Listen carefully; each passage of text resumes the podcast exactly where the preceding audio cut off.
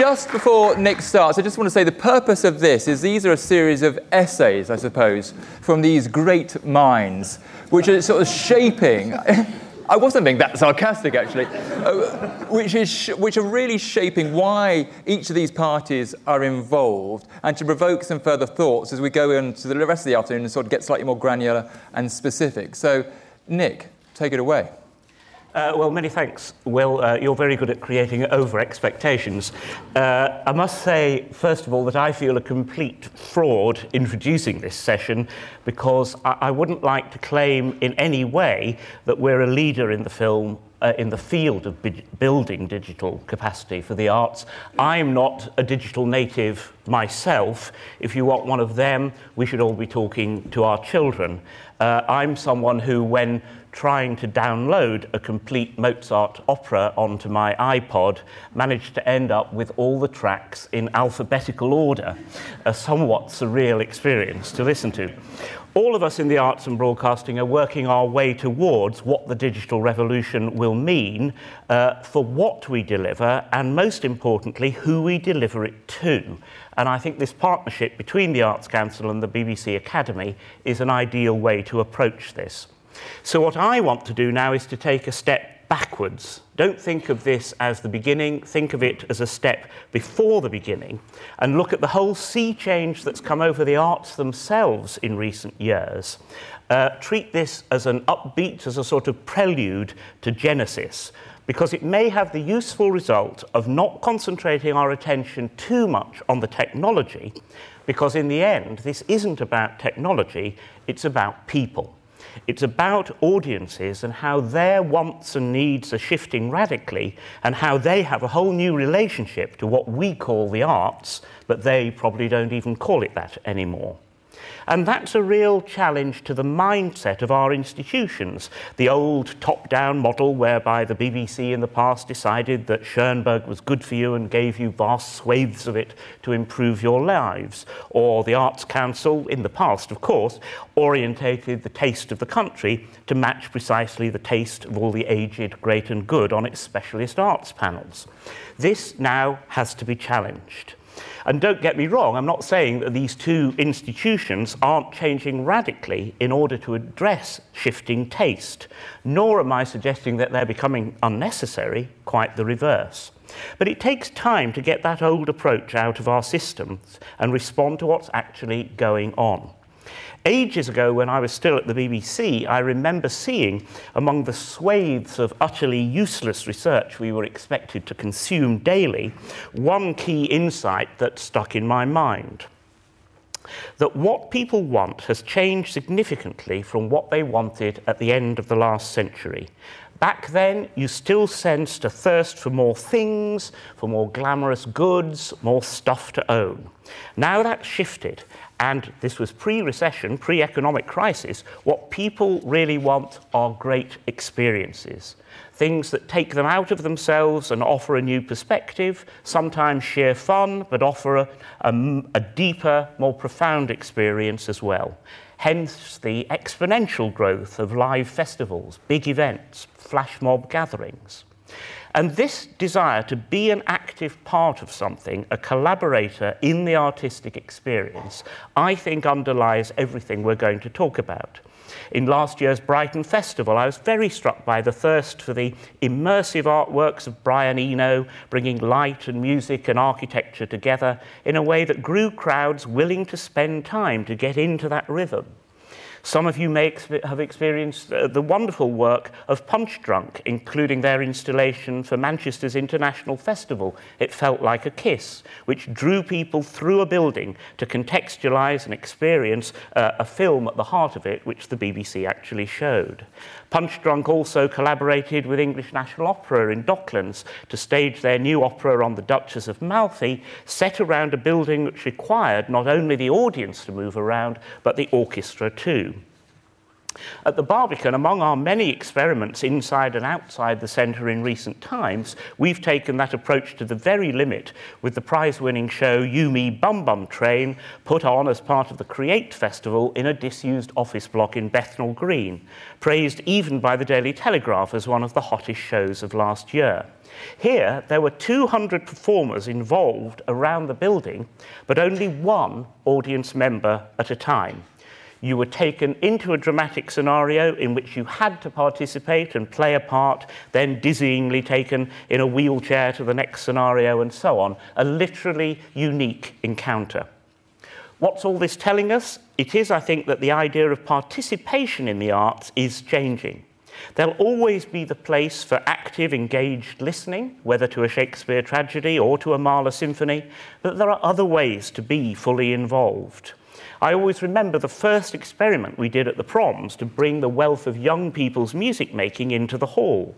Of course, we'd had many youth orchestras, youth ensembles playing other people's music. But then we set up a project where young players in five centres around the country were able to make their own music come to London to rehearse for a week together, and then play together for a televised concert in the arena of the Albert Hall, something they had actually made themselves. And that was electrifying. And this is something now that many arts organisations are building into the very centre of their lives. Sage Gateshead is a very good example, integrating education, outreach, and learning into all their arts programming. And at the Barbican, we've established a new department of creative learning, bringing together the Barbican with the Guildhall School of Music and Drama, creating pathways for young people and involvement in much of what we offer. So, if you think even for a minute about the way that technology can facilitate that sort of collaboration and involvement, you can immediately see how exciting the possibilities are. The received idea that technology would make us close in on ourselves, access all our music through one to one headphones, and use the internet to avoid communication has turned out to be, like people's fears about radio and television in the past, totally misconceived. It's created vivid new networks. We use Facebook to keep in touch with many more people than ever before, Twitter to react instantly, and so on. Rather than reducing communality and interaction, technology has powerfully aided us. And that's what I'm sure the thrust of digital involvement in the arts should focus on making those connections, facilitating that participation and conversation on an ever widening scale. Indeed, the scale is potentially limitless, and it's how you refine it down that is one of the challenges. From big screens for live events, from cinema showings of NT Live and the Met Opera, there's a huge opportunity. Watching John Adams's Nixon in China from the Met recently in a cinema, I was struck by actually how much more immediate and gripping experience it was than actually sitting at the back of the Metropolitan Opera, a huge barn of a place. Then there are the many ways that digital can be built into live events, like the fantastic Bill Viola videos of Wagner's Tristan seen on the South Bank, or the seven hours of Shakespeare in Dutch that we presented at the Barbican, where the audience could watch the whole thing on screens as well as live, could move around through the proceedings, could come up to the stage and sit on sofas to be part of the show, all facilitated by the digital presence of the whole thing. There is one downside which we all know too well, and that is that along all the good things out there in the digital space, there is a load of dross and worse. How do people choose? You could spend your life watching YouTube getting pulled deeper and deeper into the mind boggling range of what's on offer. How do people find what they want? How do they navigate it? What will they want? How will we know what they want? And how on earth will they find what they want, even if it is there? These are the questions which we're all grappling with. And it's so easy, as anybody in an arts organisation knows, to invest hundreds of thousands of pounds in all this activity without seeing any return on the investment. Rather like the early days of the web, where every organisation and every one of my tiny BBC Radio 3 programmes had to have its own lavish and beautifully crafted website that no one knew existed. And surely this is where the BBC, the Arts Council, and the, the organisations can begin to play a role in providing navigation. In the past, it was a historic achievement of the BBC to be a trusted guide to the best of what was available by bringing it to their broadcast networks. Now, without that top down feel, in a very different world where we're not constrained by broadcast networks and people want to choose for themselves, can we reinterpret this sense of a reliable guide, a trusted brand, that will be all the more necessary for audiences? We need to be able to test this process step by step, which is surely where this partnership is so valuable. If we're to be serious about digital engagement, it is just as important as live personal engagement, and it needs to be nurtured with the same care. We can use digital to enhance our marketing, but is it just marketing? No, it is more than that. Is it just added value to the live offer? Surely it's more than that too. For if we're to create digital communities, there must be real thinking about what works digitally and what doesn't, not simply an assumption that one will translate into the other. How do we enrich the audience experience and think of this at the beginning of a project, not just as an add on at the end?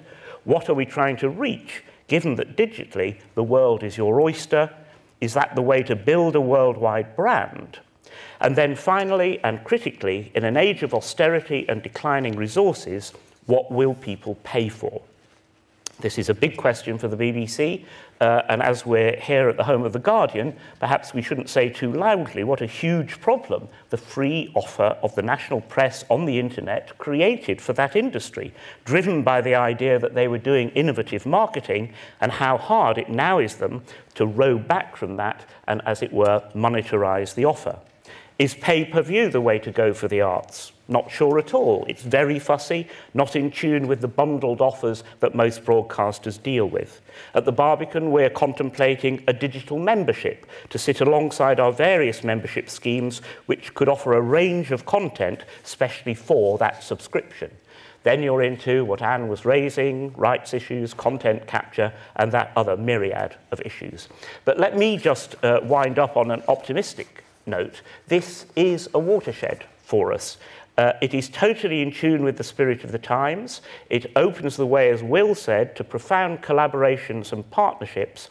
And if we can be sufficiently undefensive about our own institutions and really respond to what audiences want by collaborating, it's potentially the biggest breakthrough for the arts in reaching new audiences, connecting with new communities, and very important point now, I think, releasing infinitely more value for the public money that is invested in us all. We mustn't miss that opportunity.